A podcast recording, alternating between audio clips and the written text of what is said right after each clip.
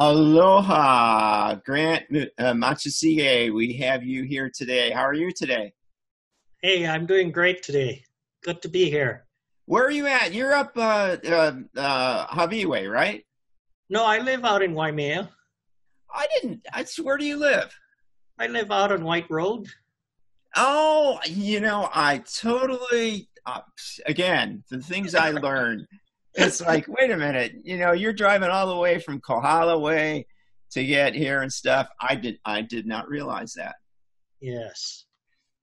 So, Grant, we are here to talk about you, not Uh-oh. to talk about anybody else, and to talk about your exploits. Um, you know, uh, primarily as a biker, and maybe we can talk a little bit about I'm so confused about gravel bikes. And I mean, I can tell you my history, but mountain bikes used to be pretty simple. It used to be first bike that I had was a mongoose. The second bike I had was a Stumpjumper Sport. Oh, so Two where, good bikes. Where did you grow up? You grew up in Hawaii? Yeah, I, I grew up on Oahu, uh, in uh, Wahiawa, in the middle of Oahu. Yeah. Um, and my grandparents lived in a plantation camp uh, a few miles outside of Wai, uh, called Poamoho Camp. Okay, so they knew their uh, bango number and stuff, yeah. Um, yeah, you know, uh, so you're driving to Haleiwa, yeah, and on the way there, just before the Dole uh, pineapple stand, yeah, there's a small little plantation town that was off you would you would just drive right past it without even really knowing it's there but uh, yeah you know that's where i grew up literally in the middle of the pineapple fields uh, running around you know getting dirty getting muddy that's what we do. trees digging holes. Yeah, that's I, I, was lucky enough to do the Dick Evans race and to always do the Honolulu Century Advertiser, the hundred. Oh, and okay. And visit the neighborhoods. Right. yeah, so that's yeah, that's where I grew up on Oahu, uh, and um, uh, I would spend my summers out here on the Big Island at my aunt and uncle's house uh, here in Waimea from probably the late 60s, early 70s. I'd, I'd be coming out here every summer and spending the summer here uh, because my aunt was a school teacher, so she had the summers off. Oh, okay. So this was my playground growing up. Still is now. It is, yeah. so where'd you, where'd you go to high school? I went to Leilehua High School. Oh, yeah. Over there in Wahiawa. Yeah. Did you do sports when you were in high school and stuff? Uh, I ran a little bit of track, but not much. Uh, I I got bored re- really quick, and uh, I got into cars and motorcycles. Uh, um, so I hung out with the motorheads and really played around with, uh, you know, tinkered with motorized things. I was also in the band, so you know, I I played the French horn in high school. Oh wow! Um, yeah, another uh, talent. so through all of that, yeah, I used to ride motorcycles, play with cars, uh, um, and that's when I rode a 10 speed everywhere I went because I couldn't drive before I had my license. Yeah. And then I got into BMX bikes, so I was racing BMX bikes for a little while because they're a lot cheaper than motorcycles. Yeah, yeah, yeah. What was it? Do you remember what your 10 speed was? What brand? So uh, it was a Schwinn Le Tour. Oh, yeah. I used to have a green Schwinn. I can't remember the model number, though. Yeah. Everyone had uh, the Schwinn Varsity and the Schwinn Continental, I believe. Oh, that that that was the one that I had. It was the, the yeah, the, I, the Schwinn Continental. I, yeah, when I went looking, uh, they had just come out with the Le Tour, and I got the Le Tour because it was, you know, it was high end back then. Oh yeah, chromoly frame, I think, uh, but for sure aluminum rims. oh, sad story on mine. Mine got stolen, so. Yeah. and then it, you were you were uh, racing too. You were doing. Uh, I raced.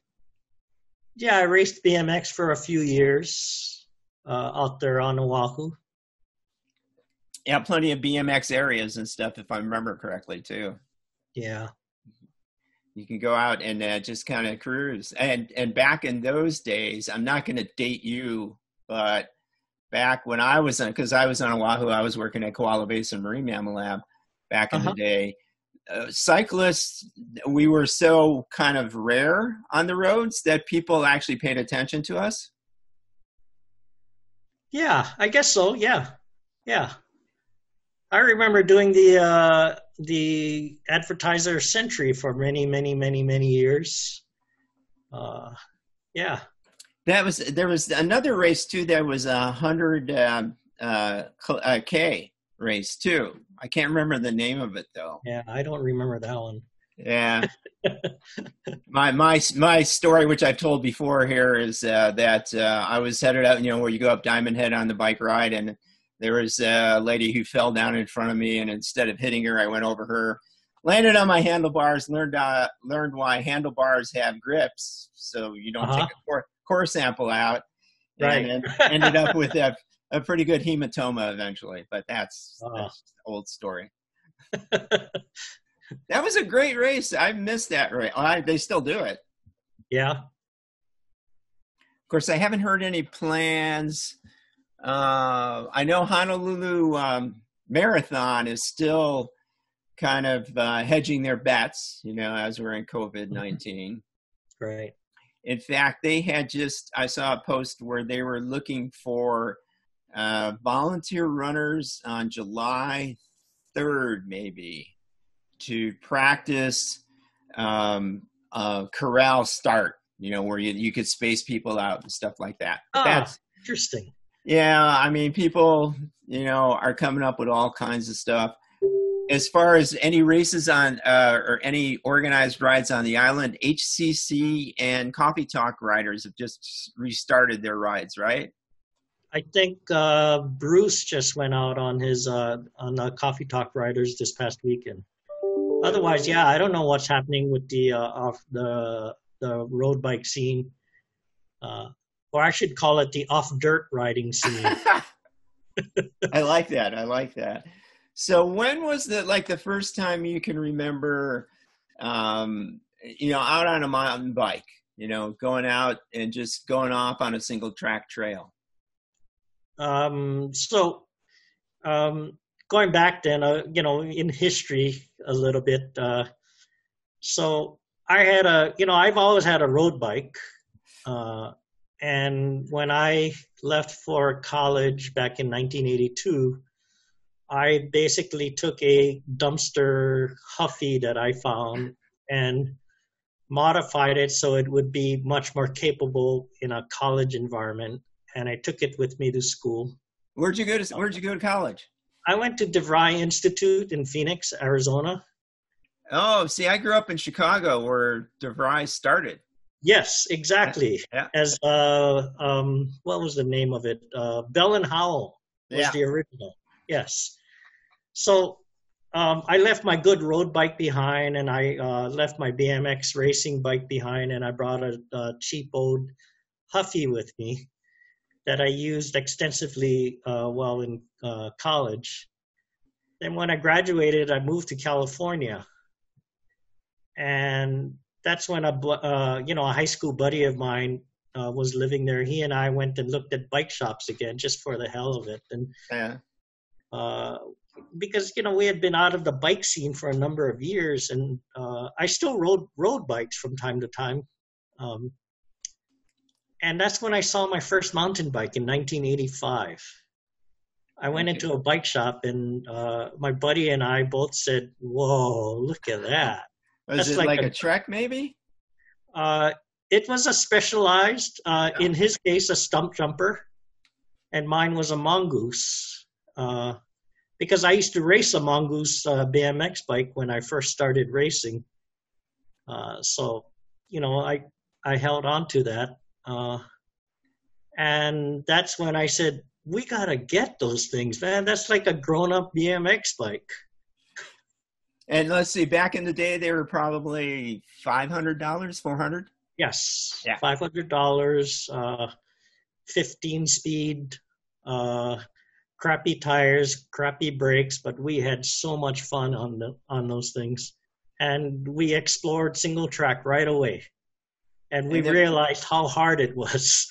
And mostly in California, that's probably the water district roads and stuff. Well, uh, I was lucky enough to live in, the Redondo Beach, Hermosa Beach area. So uh, close by, 20 minutes away, was Palos Verdes, and we had a whole bunch of trails up there. So we didn't have to go very far and it was a great place to learn how to mountain bike uh, because everything is either straight up, straight down, uh, very technical. So uh, yeah, you know, I learned real quick, and then I still had my road bike. So about every month, I was doing a century somewhere. Yeah. You know, during the summer months, there's a century. You know, every month, and uh, during the spring and fall, there was the Solvang century that went from oh. Solvang yeah. up to Santa Maria and back. Yeah. Uh, so you know, I was doing a lot of road biking then, um, but the mountain biking was so much more fun on the weekends. Can you remember your first? Um, what did what do they call it? DIY? Uh, uh, do your own um, uh, modification to your, your mountain bike? Hmm. You know, I already knew how to uh, how to work on bikes because in high school I also worked at a bike shop. I worked on motorcycles. I worked on cars. So tinkering and modifying things weren't, you know, a big deal for me. So for me, the biggest deal was uh, at the times the tires were crap. So I was modifying tires. The gears weren't so good. So I was, you know, trying to figure out how to get uh, better gears so that I could climb better, do more climbing, and you know, uh, realizing that it wasn't all about the speed because on a road bike you, you can spin in a higher gear for a longer time, but on a mountain bike you don't need that kind of stuff. So, so you're probably you're probably swapping out uh, uh, road bike gears onto a mountain bike. It was actually trying to figure out where I could find pieces in uh, the backs of old bike shops and everything and figure out how to get the gears to be lower. And then, of course, the brakes were always junk. So, you know, brakes, was... we don't need brakes. was there, uh, were you with a, uh, I'm guessing that it was just you and your buddies uh, going out and it wasn't any kind of organized club or anything like that? Yeah. So, uh, it it started off as that because we didn't have the internet, so it was just he and myself going out and exploring and finding trails because mountain biking wasn't a big thing then. And uh, one day we're out riding, and we had just uh, pushed our bike up a certain hill that we weren't capable of riding. And this older gentleman comes riding up the hill that we just pushed our bike up, and you know, he's a he's breathing a little hard, but not really that bad. And you know, just a really nice dude. And you know, he goes, "Hey guys, how are you doing?" And we're saying, "Yeah, you know, great." And we're just kind of exploring trails. And he said, "Hey, you know, there's a group that meets up here at the top uh, of this Del Cerro Park. Uh, we ride every Sunday. Meet here at nine. So I, you know, I met up with him and uh, we started riding every Sunday. It turns out he owned a bike shop, oh. and he was, he was, you know, he, he was the nicest dude. Uh, you know, you could meet. Uh, he didn't care what you were riding, where you bought the bike from. All he cared was that you were out having fun and you know having a good time. And to this day, he's one of my best buddies. You know, we ride together as much as we can. We we try to get together every year and ride. And we've been doing these mountain bike trips since the late 80s, early 90s. We travel somewhere for you know two to three weeks, and we mountain bike for uh, you know two to three weeks. Oh wow! And it's instead of taking a taking a ski trip during the summer, I mean the winters, we go out and we mountain bike for two to three weeks. Perfect. That's that's great. Do you remember? Uh, uh, they used to have these. Uh, they were uh, the gearing that was like a, an oval. Yeah, they were called Biopace. Yeah. Yep. Yeah. I remember those. I put those on one of my mountain bikes, and as it turned out, they're allegedly now they discovered that they're bad for your knees. Is that right? Yeah. and here it is now. That you know that's the popular thing in, on a lot of people's bikes is uh, they've come out with new a new version of oval chain rings. Really, I you know yeah. I'm totally out of the loop when it comes to yeah. you know uh, bike stuff. So it's like. and we used to have guys uh, at the we used to do a ride in uh, Grand Junction, Colorado. The oh yeah, Tour of the, Tour of the Valley Century ride. Uh huh. And at the expo afterwards, there would always or there would always be they'd hire some dude who had one of the bikes where you could pedal backwards, and they'd be jumping up uh, on you know like railroad ties and, and oh, okay. tables yeah. and stuff. Yeah. Was that something you did? No, I was never that. I, I wish I had those skills. Can you remember any uh, notable encounters since you were in California out on the trails with any critters? Um, I do see, you know, I did see rattlesnakes uh, from time to time. Uh, I had always said that I was the one that was going to get bit because I was never the first one through the trail. and the first one that went through was going to piss that snake off, and I was going to come through and I was going to get bit. Never happened, but it's still a fear of mine. Well, knock on wood, you know. Yes. yeah, yeah. So you never ran into any mountain lions or cougars or anything, bobcats. I've seen them in the distance, uh, out in some of the remote trails, but not uh, in the Palos Verdes area. Yeah, we're we're kind of uh, we're very blessed here. There's oh, yeah. uh, the only things that can eat, only animals that can eat us are in the water.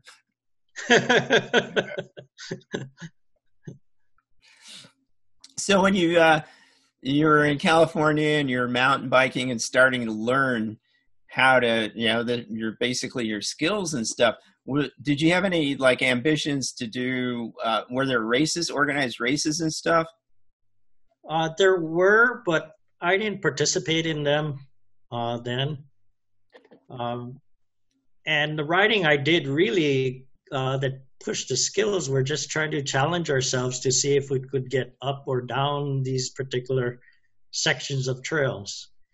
Uh, and you're riding with your friends, so you're out there and you're having a good time, and you know there's ten of you there, and you know you all try it, and sometimes you make it, and sometimes you don't, and uh, there were also these extended, really long technical climbs uh, that we uh, try to see if uh, we could accomplish the climb without stopping or putting your foot down. Or so those were the challenges.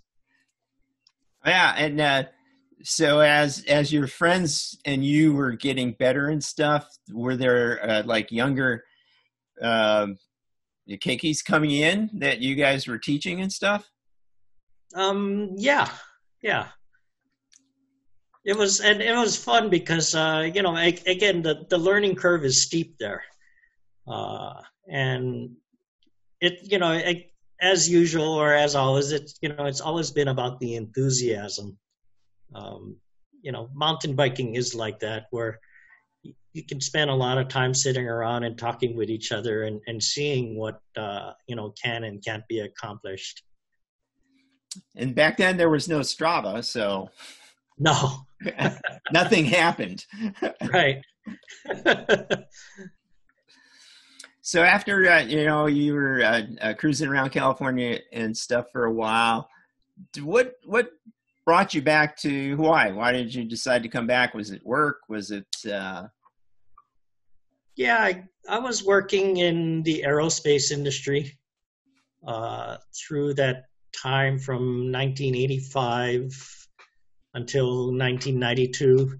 Things were good, but uh, I was starting to realize that it was just really getting crowded, and there are a lot of disgruntled, unhappy people. Uh, there were some people starting to get laid off because uh, the economy was was starting to come down again, and aerospace was starting to get iffy. And I just said, you know, my plan was never to leave Hawaii. I, you know, I've always wanted to live in Hawaii, and I never thought I would ever leave in the first place. So it was just time to start looking and find a job back home that I could use my technical skills. Were you working for? I had a friend that she used to work for General Dynamics. Uh huh. I worked for Hughes Aircraft Company. Oh, okay. I had uh, an I had another friend that worked for Hughes, a lady named yeah. Stormy. Hmm. Now, I, yeah. uh, well, so I worked for Radar Systems, uh, one division of Hughes, uh, and we were when I started there, we were nine, uh, twelve thousand people, just in just in radar systems, and then when I left, we were down to nine thousand people. Which wow, yeah, for budget cutbacks and stuff. Yeah, but you know, it was a my my boss was also from Hawaii had put a really great crew of people together we were in a really neat little niche where we were building uh, test equipment for radar systems. Oh, wow. So the the test equipment that we built uh, would hook up to the radar systems, and we literally would test the radar before it went out the door. Uh, you know, as part of the production line, or we built the test equipment that would get installed into the Air Force bases out across uh, the the world because uh, they needed to test their radars before they put them back into an airplane to make sure things worked right. Yeah, wow, that's that. I had no idea that you were at that level and stuff. So you guys, you you probably didn't calibrate it. You probably just made sure that it worked. Yeah. Yeah, yeah. That was the big thing: was did it work or did it play nicely with the other pieces? because the radar system was made up of, uh, I think it was nine pieces. So you had to make sure when you put one in, it was going to be working with all the rest of the pieces and not be uh, dependent on some sort of calibration or adjustment. So quality control, and uh, do you find that uh, maybe at night you glow in the dark a little bit now, or good old microwaves? Yeah. well, I remember I was working at a place where they had one of the first microwave ovens, and uh, a lot of the workers were like, they would put stuff in and then run away. Is that right? Yeah, because they figured they'd get zapped. Oh. and then, yeah, oh yeah, that's right. Uh, uh, at a couple of places, I've installed uh, Hughes satellite dishes. Hmm. And, and uh, I, I did have to tell some of the guys, no, dude, you do not stand in right underneath the satellite dish because it's right. transmitting, you know, yeah, into space basically. So you do want do you not want to have those waves go through you? yeah, I had some friends that worked for uh, space and communications, space and com. So they worked on the, uh, the, the satellite equipment. Oh, back in the day, that's what we remember back here on the Big Island when the fastest internet we had was AOL. dial up at AOL used to I used to call in Honolulu to get the best dial up, and it was a long distance phone call back then. Right. so you come back to the, the, the Big Island here. Did you have a job when you came back, or was it just I'm going to come back and get a job? yeah, this was the job I came back to. You know, I um, 1991 we had the uh, solar eclipse here. Yeah. And I came back uh, with some friends from California because I said, "Hey, let's go visit the Big Island. They're going to have a solar eclipse." And there was no hotel rooms available, no rental cars available, but it was no big deal because I'm going to stay at my aunt and uncle's house. We have a car to use, bedrooms to use. So we come here and we're checking out the solar eclipse and you know all the things leading up to it and i realized there's observatories here up to that point, I was interviewing at UH Manoa to try and get jobs at the geophysics uh, department or the physics, or you know, I was I was thinking that's the only place I'd be able to get a high tech job. And that's when I realized, hey, there's observatories here. They must have a lot of things that need to be fixed. I don't know anything about telescopes. You know, I, I, I, understand the basic fundamental. It collects light, it re, you know refocuses light, and you know you put a camera there or you look through it, you know, and with your eyeballs and everything. But beyond that, I said, what you know, how complicated can it be? Full time job. so yeah, I, I I wrote a whole bunch of letters and tried to get uh, in contact with a lot of different people, and managed to find this job at the Canada France Hawaii Telescope Corporation. Do you remember where you were where you spent uh, the eclipse thing? I was actually I was down at uh, over by you know where they built the uh, Loretta Lynn's that roundhouse that they never finished. Which where is that at? Um, oh, what's it's the beaches south of uh, uh, uh, Waikoloa, and and there's okay. a there's a road that goes down there. You had to have uh, access, you had to have keys to get into through the gates and stuff. And she uh, uh-huh. Earl Bakken, uh, the oh yeah yeah they ended up by Bakken's house and stuff. Okay yeah. yeah. yeah I mean that's where we went down. We went down on the beach to you yeah. know watch the eclipse. Yeah, I was uh, probably about 200 yards uh, above Kawaihae Village on Kawaihae Road. I was looking for a good spot. I, you know, everything was kind of clouded out, and I was driving back up Kawaihae Road a little ways, and I said, "This is perfect. I'm stopping right here." it worked out perfect. Did you did you take any photos at the time? Do you remember? Yeah, I have some uh, uh, pictures somewhere. Back on there was film, right? Yeah, so I still have the negatives and the pictures somewhere. so, as you're getting a job at Canada, France, and stuff, you're still biking, though, yeah? Yeah. So I still had my road bike. I still had my mountain bike, and uh, I was taking trips everywhere with my mountain bike when I still lived in uh, California. Uh, it was easy to do road trips everywhere. Um, and, you know, again, mountain biking was still kind of new, even though it had been around for a little while. Uh, we weren't recognized out there. Yeah, yeah. You if know, you were on a bike, you were a, a biker or a cyclist, but they yeah. didn't think the difference between road and mountain bike. Yeah, the big mountain bike, you know, uh, destination places were like Mammoth Mountain, Big Bear, you know, the ski resorts for the summer. But there weren't uh, many other places you could go to mountain bike. So there was a lot of exploring.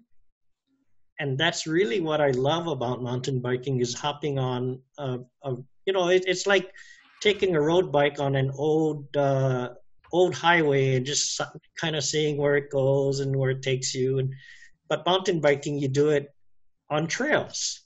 So, do you ever go out to Moab? You ever go out to that Utah? That's one of the places I've never been to. Moab. Oh, dude! I've just never gotten there, but uh, I've been to Brian Head. Yeah. Uh, you know, um, so there, you know, I've I've mountain biked out there. Uh, um, yeah, I've been to so many other places. I've just never made it to uh, Moab yet.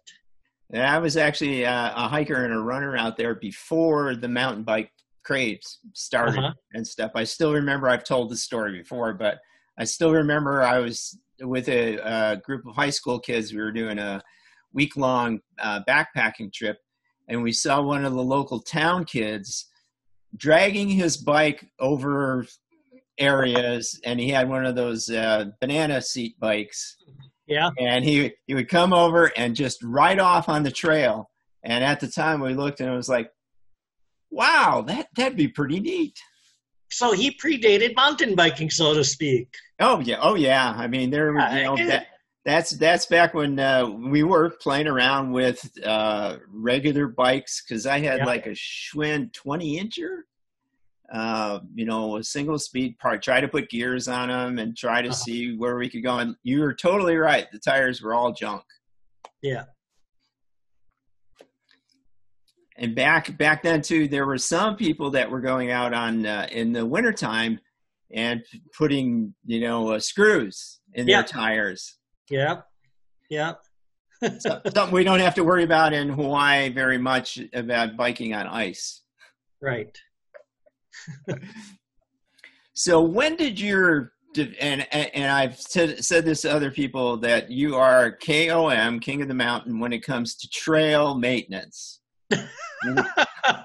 You are definitely you you thank you so much for all the work that you do but when did you start making uh, a really a concerted effort towards cleaning up the trails. Was it from self interest? Mostly. Uh, so, you know, I've been writing what little trails we have around here. And for years, the popular places were Kulani because there's a avid group that meets there every Friday uh, to ride in the evening. And what little trails we have in Kaloko area and then we had that, you know, I living here, I found that Kalopa area, but uh, you know, again, the trails just weren't in that great shape. And I just started riding there more and more and more, and I just started saying, you know, I need to take care of this tree or take care of that tree because, uh, you know, I just, I just enjoy riding just as much as anybody else out there. And I I put it this way, you know, in, in the 30 plus years I've been mountain biking, I've been fortunate enough to ride all over the world.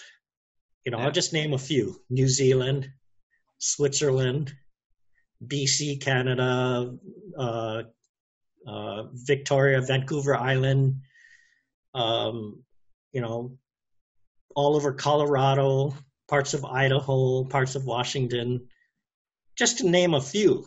Wow. And in those places, I've ridden thousands and thousands of miles of trails. So someone's taking care of all of these trails where I don't have to get off every, you know, 10 feet, every 20 feet because a tree has fallen down or something's blocking the trail here or there. People have taken care of these trails. So I appreciate that just as much as anybody else. So because I live close to Kalopa, I ride those trails a lot, so I take care of those trails because I don't want to have to get off my bike to carry it over some tree that came down. And we're fortunate enough that people come from all over the world to ride our trails. We're not like a mountain bike park or we're not like a mountain bike destination like Tahoe or, you know, St. George or Moab but people come from all over the world and they want to ride mountain bikes and they come out and they ride Kalopa, for example, and they say, Oh my God, that's some of the best trails I've ridden anywhere. And you know, that's what it's all about. It's it's just trying to give back. So oh, it's a it's aloha. It's, you know, people say, "Well, you guys are so special." You do it as a matter of course, I think. Right, and I've had a lot of help over the years. It's not just me you know, there's a lot of people that that just don't put it out there. They do a lot of work up there. They just have never said anything, or they never, you know, they they don't call recognition to themselves. And we have that Facebook page called Big Island Mountain Biking, and I put that together because here I live in Waimea, and there's an east side of mountain biking, uh, you know, from the Hilo group, and there's a west side, you know, the Kona group. And I said, we have one big giant island. Why can't we all get together and, and share information on, you know, what are the conditions of the trails? What needs work? Where are we riding this weekend? And that's what it's all about is is being able to share this information. And that's why I put it all out there so that people can know that hey, these trails need work or these trails are in good shape now. They're you know you should get it now while the conditions are in you know are ideal so, you know, that's what I'm trying to do is just trying to get collectively the island as a resource together for mountain biking. Yeah, I think it, you know uh, the reason that some of us post you or me or whoever is kind of, uh, I guess, to set an example, but to show people what's needed. You know, it's not about us. You know, we're just out there doing our doing our thing and everything. But it's to like maybe if I do it, it's creates a little ripple that will mm-hmm. carry on and somebody else will do it and somebody else can help here and somebody else can help here. I know on a national basis there's a lot of uh, trail maintenance groups yep. connected with mountain biking, not so much with running, unfortunately, right. but certainly with mountain biking. And they are the ones that are the stewards of the the trails where you guys and yeah it's self-interest to a certain extent but it's also you know giving back to the community mm-hmm. Right. And again, because people do come from all over the world and are able to enjoy what we have, you know, and I call it the aloha spirit, right? Uh, you don't have to be born in Hawaii. You don't have to be from Hawaii. Uh, but if you know it, you know, you got it and you share it. And then you can go everywhere in the world and, and spread it and share it, the aloha spirit. Yeah. No, absolutely. And we're lucky enough to have some great people who own uh, bike stores here. Uh, uh, Grant and Janet uh, Miller, who you guys went out for a ride yesterday, uh-huh. and they, they just have the they bought took over Matt's store up here in Waimea, you know, yeah. and it's it's uh, Bike Works Mauka, and yeah. they do so much for the community that has nothing to do with their business, really. Absolutely. Right. How was your How was the ride yesterday? It was good. Uh, you know, trying to trying to keep up and follow with Grant Miller is always going to be a challenge. uh, you know, I, I I ride with another guy. You know, that buddy that I know from California, like I said, that owned that bike shop. He's going to be seventy six this year, and I still can't keep up with him. it's all about the gearing, right? I use that, you know, well, he, he calls it time in the saddle, you know, and uh, he calls it tits. Everyone wants more uh, time in the saddle. And I keep saying if I could catch him, I'd kill him. but, well, that's uh, like uh, road runners have the uh, time on feet. Yeah. so yeah, you know, but, but it's it's always good. It's always nice riding with him, and it was great to see Janet out there because Janet hadn't been out on a mountain bike in quite some time. So she had a brand new bike, uh, and uh, you know, it was just great to be out sharing the you know the time with her and the rest of the gang. You were up uh, uh Kalopa, right? Yeah, Kalopa. Uh, no, we were up at uh, Pu'u Wa'awa'a. Oh, that's right. Yeah, that's right. Yeah. Yeah. So, can you explain, since you brought up she has a new bike and stuff? I mean, like I said, back in the day, it was a Stumpjumper sport. It was a mongoose. It was a Trek. Uh-huh. Treks were great because they were like kind of low center of gravity. Right. And now there's bikes. I saw the head family. I saw Jacob, you know, and his wife and daughter. And I, to be honest, I would not. I have no idea what their bikes were. Uh, were they? I think they were gravel bikes. Can you maybe talk a little bit about what gravel bikes are supposed to be?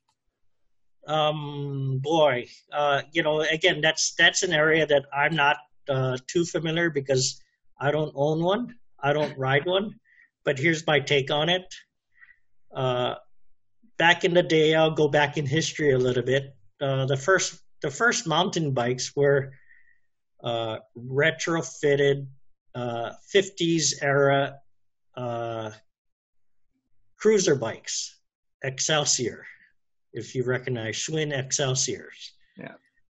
Uh, but the people that rode them were uh, were road bikers out in the Montana area, and they were looking for something to get away from road biking, just as something different, something you know, because riding on the road, you know, the hills in the Mount Tam area was fun as a competitive thing, but they wanted something a little bit more recreational. So they went and started racing downhill on these modified Schwinn Excelsiors uh, as best as they could, but they kept breaking everything, including the frames. And at some point, you run out of frames that can be found because these are 50s era bikes in the 70s, I believe. Yeah, 70s. So uh, if I remember right, it was Joe Breeze uh, yeah. and uh, ooh, I can't remember. Tom Ritchie, Gary Fisher, those yeah. guys who started mountain biking. They basically welded up their own custom frames, uh, but it was very similar to road bike geometry. Yeah. But the difference is, it was basically a road bike frame that could take the fatter tires that uh, were available at the time from the cruisers. So there's your first gravel bike, so to speak, I guess. It was basically adapted road bike geometries to mountain bikes. Yeah. And for, for years and years and years, you had the road bike and you have the mountain bike, and they went like this. Because road bikes were all about incredible efficiency on a road. A mountain bike was about going off road and be, and finding the more gnarly, gnarly, gnarly type conditions. But somewhere in the middle, there's a lot of gravel, a lot of dirt roads, like Mana Road. Yeah, yeah. And on Mana Road, you don't necessarily need the gnarliest kind of mountain bike you can find. You want something that's as light as a road bike, but with somewhere in between the brakes and the capability of a mountain bike. So they've so slowly taken these things called cyclocross bikes, which were basically off-road uh, road bikes with road bike geometry, and they've sort of slackened the geometry towards mountain bikes a little more so that they be- become more stable and more enjoyable on long rides on the dirt. So that's sort of the evolution as I see it as a gravel bike. Yeah, because I used to race uh, when I did the Century Advertiser. I used to race it on a mountain bike with uh, street tires. Uh huh. I've done that as well because I got tired of doing centuries on a road bike, just saying, well, I know I can do it. I just want to see if I can do it on a mountain bike now. Yeah. So I've done centuries in the past on mountain bikes and stuff. And cyclocross. Oh, go ahead. By the way, I had a friend. Uh, this was a bunch of years ago. Uh, she lived here on the Big Island, and uh, she wanted to do the Ironman. Uh, and I think she was going to be 41 or so at the time and said, I'm going to do the Ironman and I'm going to do the Xterra two weeks later. But I want to do the Ironman on my road, on, on my mountain bike. And they went, no, no, no, no, no. Apparently that's that's poo pooed. Oh, I I'm I'm surprised because I knew well I've known like Corey did it on a, a regular pedal bike, you know, with regular pedals and stuff, and on a fixie but you know, huh? I wonder when that. Uh, I'm sure it's an Ironman rule, you know, that yeah. it has to be a road bike, but that doesn't make sense. Yeah, I just remember she was so disappointed in that because I, you know, she was all excited she was going to be she was going to do both events on the same bike. Okay, I was going to say, was she going to do Xterra on a road bike? No, that wouldn't happen. Well, I remember they had the the one cyclocross event that I can remember was maybe three years ago now that Vern put on. Yeah, I remember that. I went out just for the hell of it. It was fun. I did it on you know one of my one of my mountain bikes because that's all I have. I I got bored with road biking and I sold my road bike and I just own mountain bikes now. Yeah, it was too bad that you know everybody's you know everybody's working hard and everything, but you know it's too bad we couldn't keep up that series. And I've asked Todd Moronic to uh, do an interview too, and I still remember Todd going up that hill to the soccer fields and just gracefully jumping off the bike and continuing on. It was like I was amazed. and here I was as a as a mountain biker riding all of these things that people were getting off uh, because they they couldn't do it under. yeah, yeah. like, oh, I didn't know that that was a something that you could do. Yeah, it's like, no. Let's see. I'm trying to remember. Oh, what what's your best crash that you can remember? Oh, wow. There are many over the years. so I was in California once uh, riding with a bunch of my friends on one of my Sunday rides. And there was a trail that went around the back of a canyon and was coming down the other side along a ridge line. So on, on the right side, there's just sheer drop. And on, on the left side, it kind of just falls off. And I'm just, you know, there's one trail about so wide just going down. And I remember going faster than I normally do on this trail because I just said, yeah, you know, I know this section really well. Where most people sort of just sort of make their way down slowly. I was just really flying down. But there was a rock there that wasn't there the week before, and I hit it with my front wheel, went over the handlebars. Uh, but my buddies and I have talked about this and said, you cannot rehearse this kind of stuff.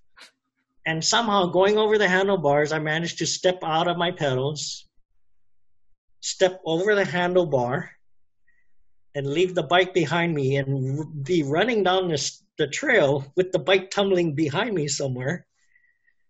Um, but eventually I ran out of space and I ran into this hole that was, you know, would just drop right down into the uh, the the cliff or whatever. But I just remember seeing it go by and I saw a chain link fence flash across my face. And I just reached up and I grabbed onto it. And I was hanging there because the the trail had eroded such that the uh, the posts holding the chain link fence in place had eroded away. So there was probably about 10 foot section of chain link fence out in the, you know space and I just managed to grab onto it and and hang there. And people just said they thought that I just went over the cliff, and there I was just hanging, swinging there like that. Holy smokes! and we just and we still talk about it to this day because we say you just can't rehearse something like that. Being able to knowing you're going over the handlebars and being able to step off the pedals and and step over the handlebar as your bike is going over Oh, did, did, did, you just go, I meant to do that?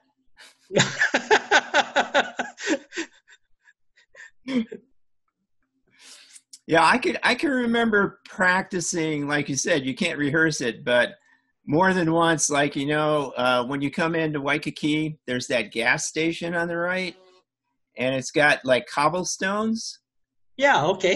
Yeah. yeah. Oh, oh, I got cut off by a tourist one time and hit the side of the car, went over the hood, you know, myself, went over the hood, right.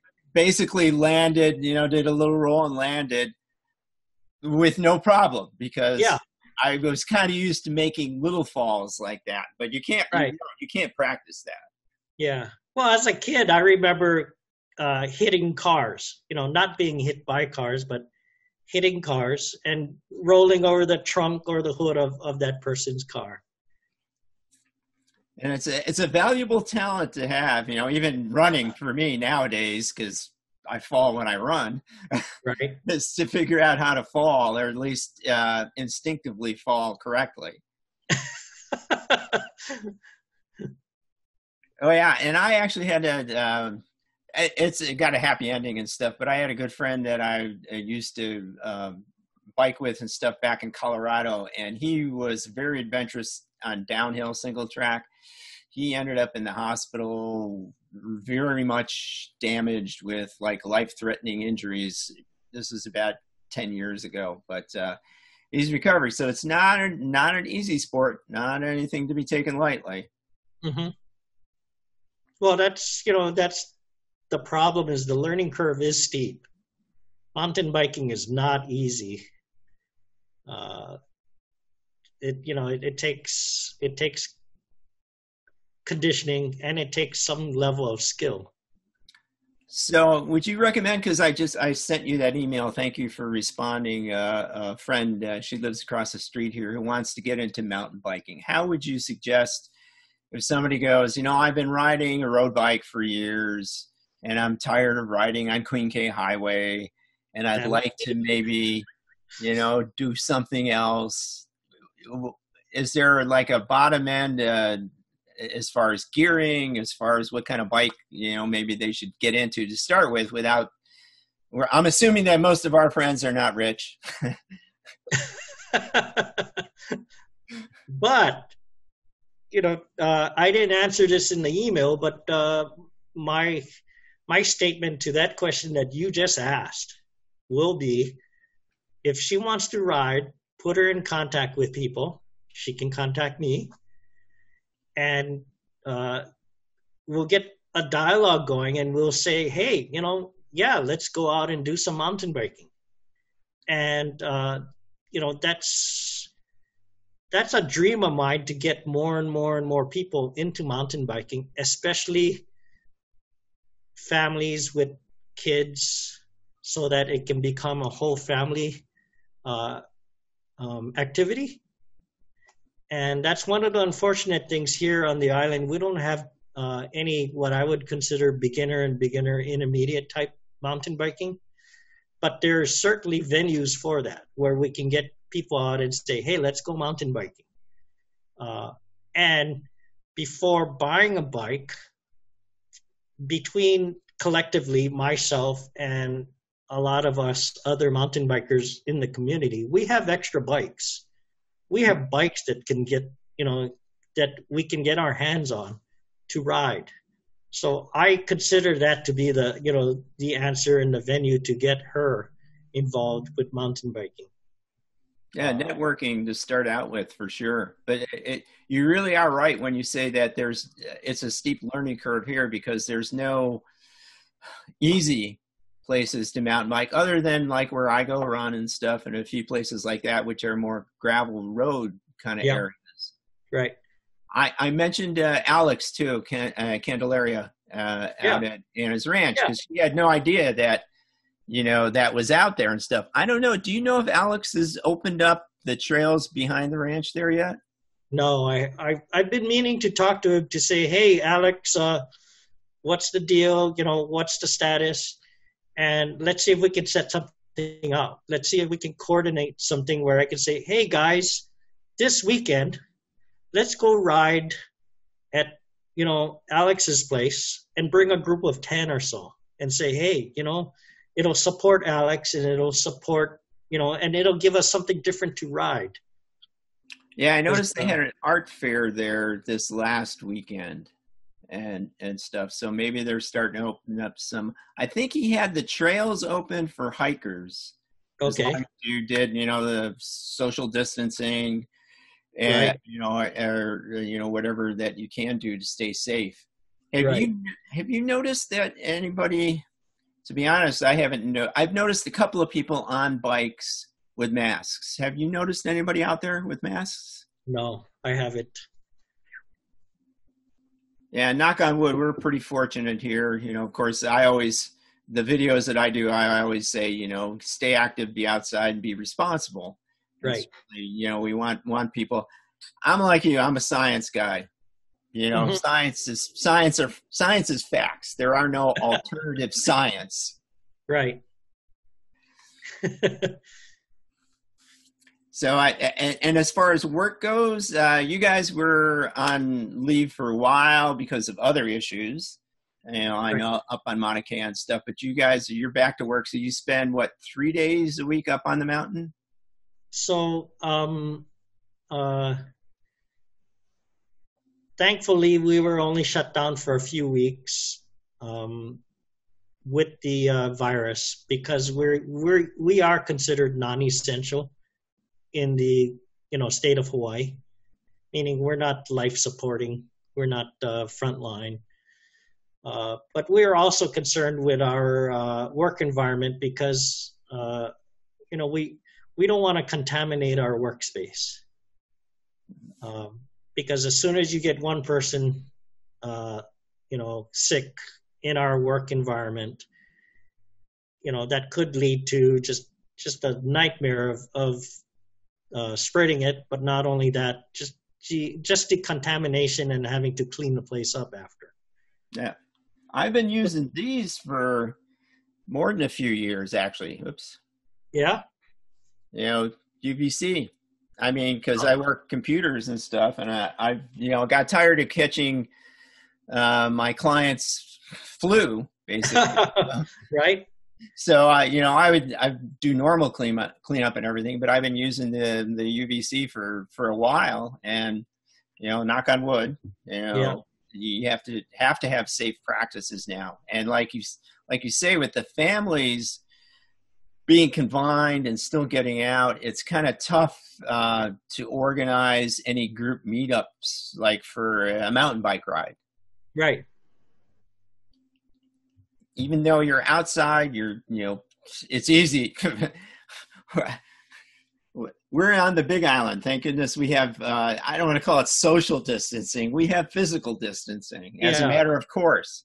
Right yeah, that's been one of the fortunate things about living here is uh, even and even so out here in Waimea, we you know we're uh, a lot more remote than uh, other parts of the island, so that's yeah. been a blessing.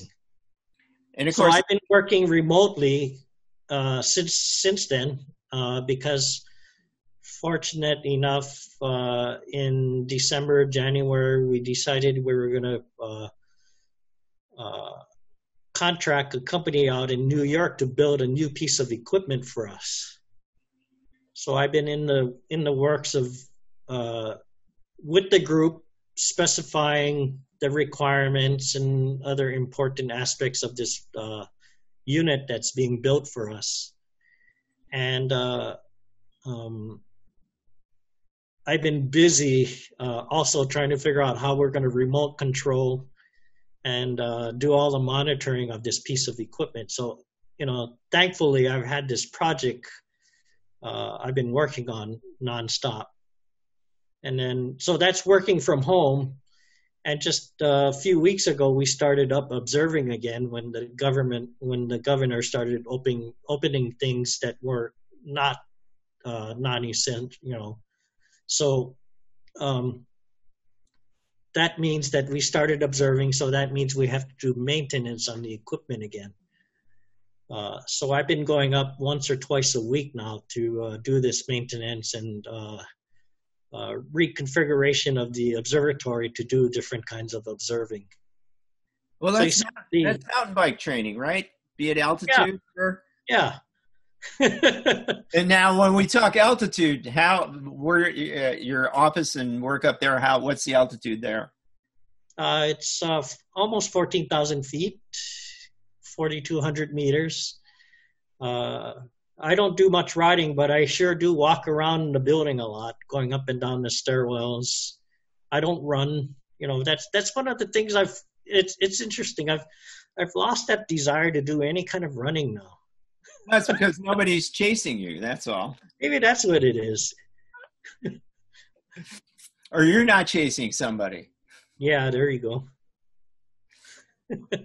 but no, I, I mean, uh, having lived at altitude in Aspen, which was 7,900 feet, uh-huh. you know, and having access to 14, 14 14ers and yes. you know, high passes and stuff, people don't realize how how um, taxing it can be on your system you know mm-hmm. and the same thing i think some people come here and they're kind of amazed that we have mountains well it is a unique situation because uh, uh, say you live in say you live in denver. It's what a little over 5000 feet? Oh exactly one mile 5280 feet.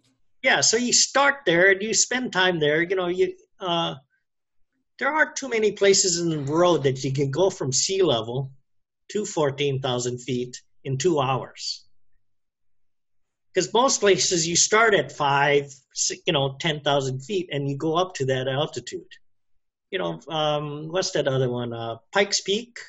Mm-hmm. You can drive up to Pikes Peak, but where do you drive from when you go up there? You're going to start at six, 7,000 feet before you get up there.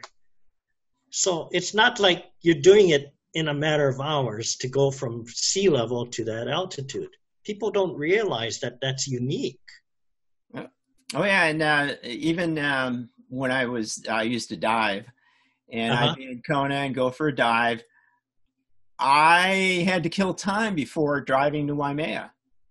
Uh huh. Because I mean, even though we're three thousand feet, you know, here twenty five hundred to three thousand right. stuff, it was like, yeah, and I there was no way I could go up Mauna Kea or do anything like that same day. Right. You just have to be safe. Yeah, we're lucky we have a race that uh, everything's been canceled this year, but the one race, the Sea to Stars, which uh-huh. starts down in Waimea and goes up to the visitor center at, at uh, Mauna Kea, which is that's only what nine thousand feet, ninety five hundred feet. Yeah.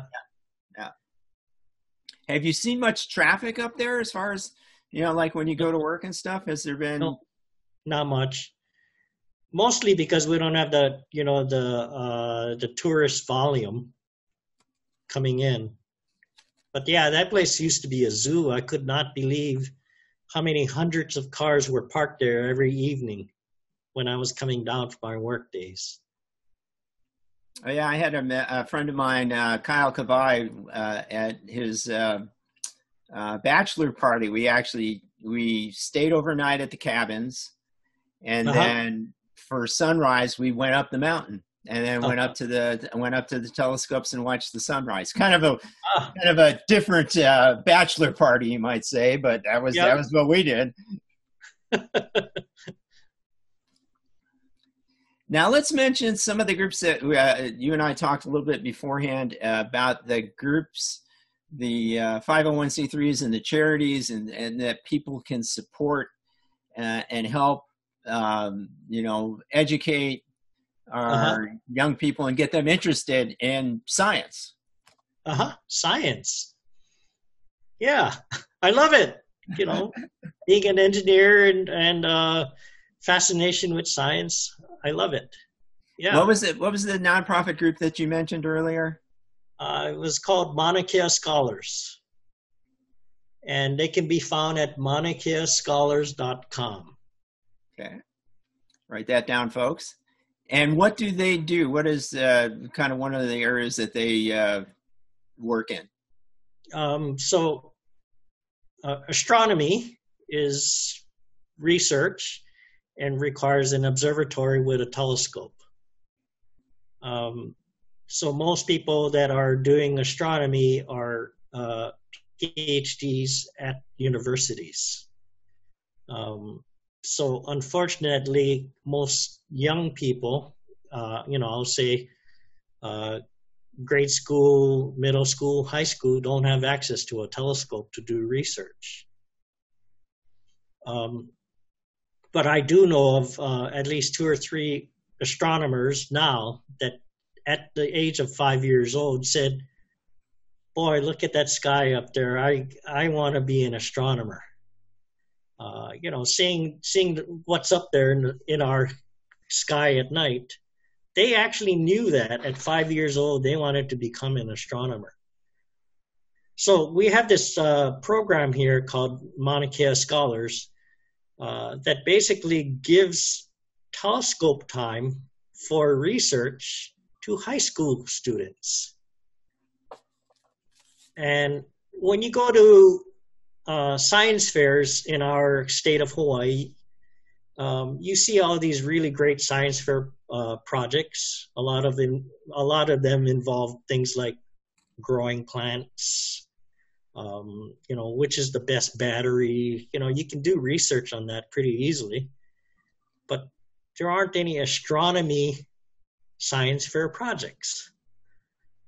So we realize this, and uh, we've gotten together with our with the other observatories on the mountain, and we are actually awarding uh, observing time on our telescopes to high school students who have good astronomy related programs, and this is.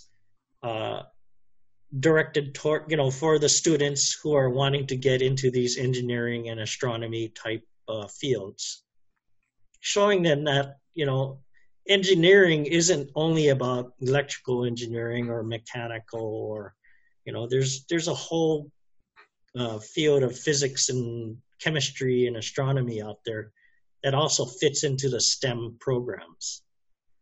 So, what uh, again? What does uh, STEM stand for? Uh, science, technology, engineering, and math.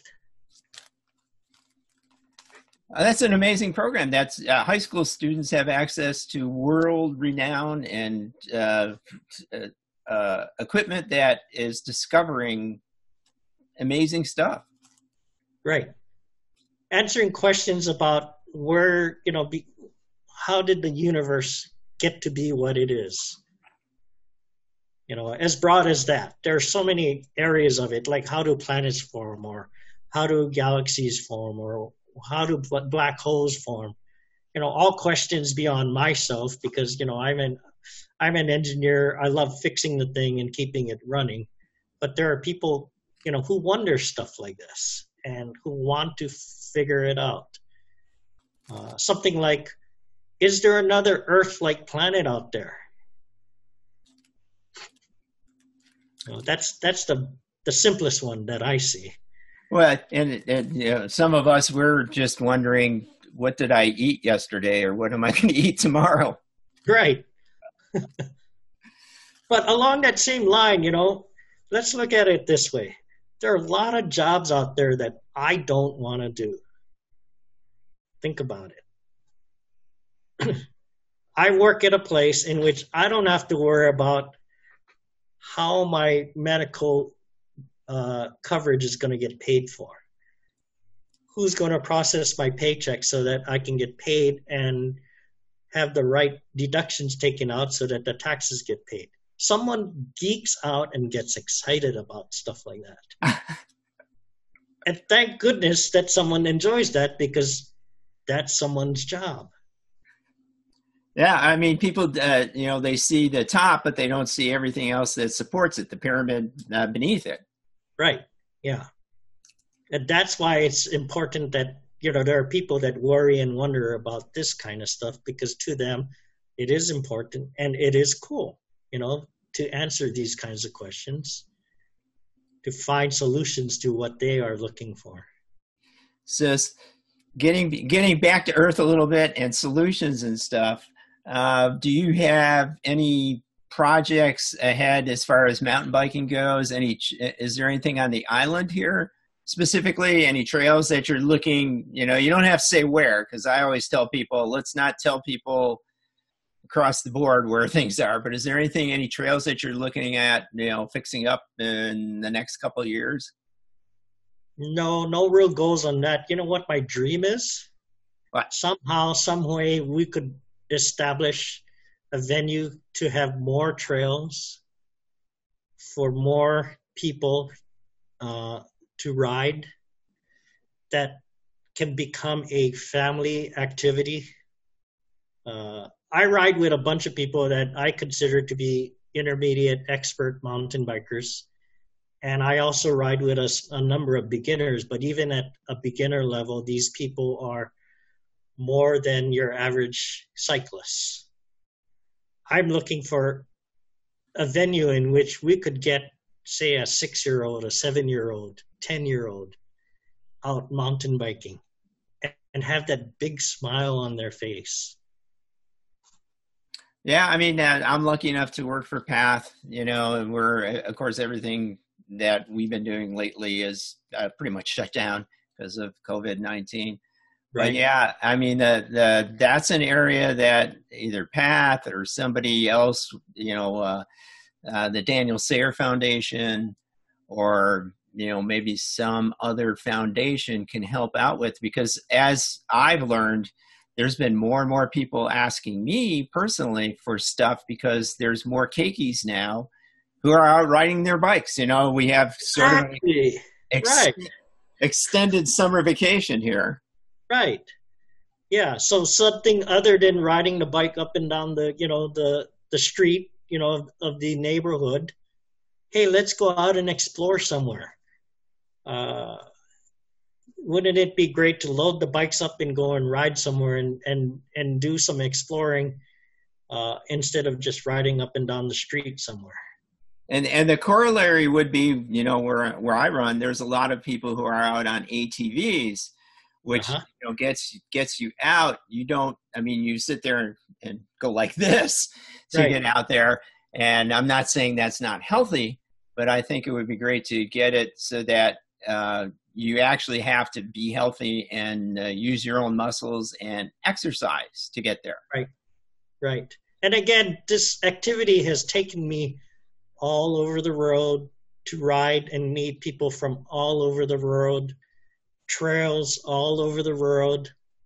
Uh, it's an amazing experience to be able to share and, and ride with people from all walks of life, all ages. Uh, you know, and we all had that big smile on our face. My my buddy in California has has created this quote on a mountain bike you can be 9 years old forever. And he's 76 this year. Excellent, excellent. I, I, I think maybe that's a that's a good uh, way to uh, to end our interview. I can't thank you as much as I can for the, your time. You're a busy dude. Uh, the fact that you've been able to take you know a, a, little over an hour here to almost an hour and a half to talk to us, and I think that's a, a great sentiment. Uh, and what's your friend's name again? His your name buddy? is Troy Braswell. Okay, shout out to Troy. All right, and, Troy. Yeah. Shout out to Troy. Shout out to Grant and Janet for all that they do on the island. Shout out to Path. You know, yeah, uh, yes, absolutely, Path. And yeah. and a and a big shout out to uh, to to Grant, you, for be, being willing to uh, put up with me for an hour and stuff and, and help share. Yeah. So again, thanks, Grant. Aloha. Aloha. Thanks, man. Good talk. Well, I kind, I kind of got Grant off there. I clicked the wrong button. Sorry uh, that my uh, eyesight, as you can see, uh, needs a little adjustment. But yeah, I didn't mean to end it so abruptly there on Grant. But uh, I want to thank him uh, much. Aloha and mahalo to him for taking the time today. He's, dude is a busy guy, and I'm glad that we had a chance to talk and talk about mountain bikes and talk about Hawaii and talk about science and talk about uh, so many things that I think are important nowadays that we share. And I want to make sure, uh, I'll use my glasses now, that MaunaKeaScholars.com, uh, that you can visit that site. It sounds like a great, a great opportunity for um, high school kids and to be able to get access to such a uh, an incredible resource that we happen to have here in Hawaii. But again, if you want to support the show, you can also uh, subscribe on YouTube. You can find us at hawaiiultra.com. We're on Stitcher, we're on uh, iTunes, we're uh, we have a Facebook page. So again, uh, we're just hoping to bring the stories uh, that need to be told nowadays, and hoping again that you are out there staying active and uh, being responsible and staying safe. Aloha.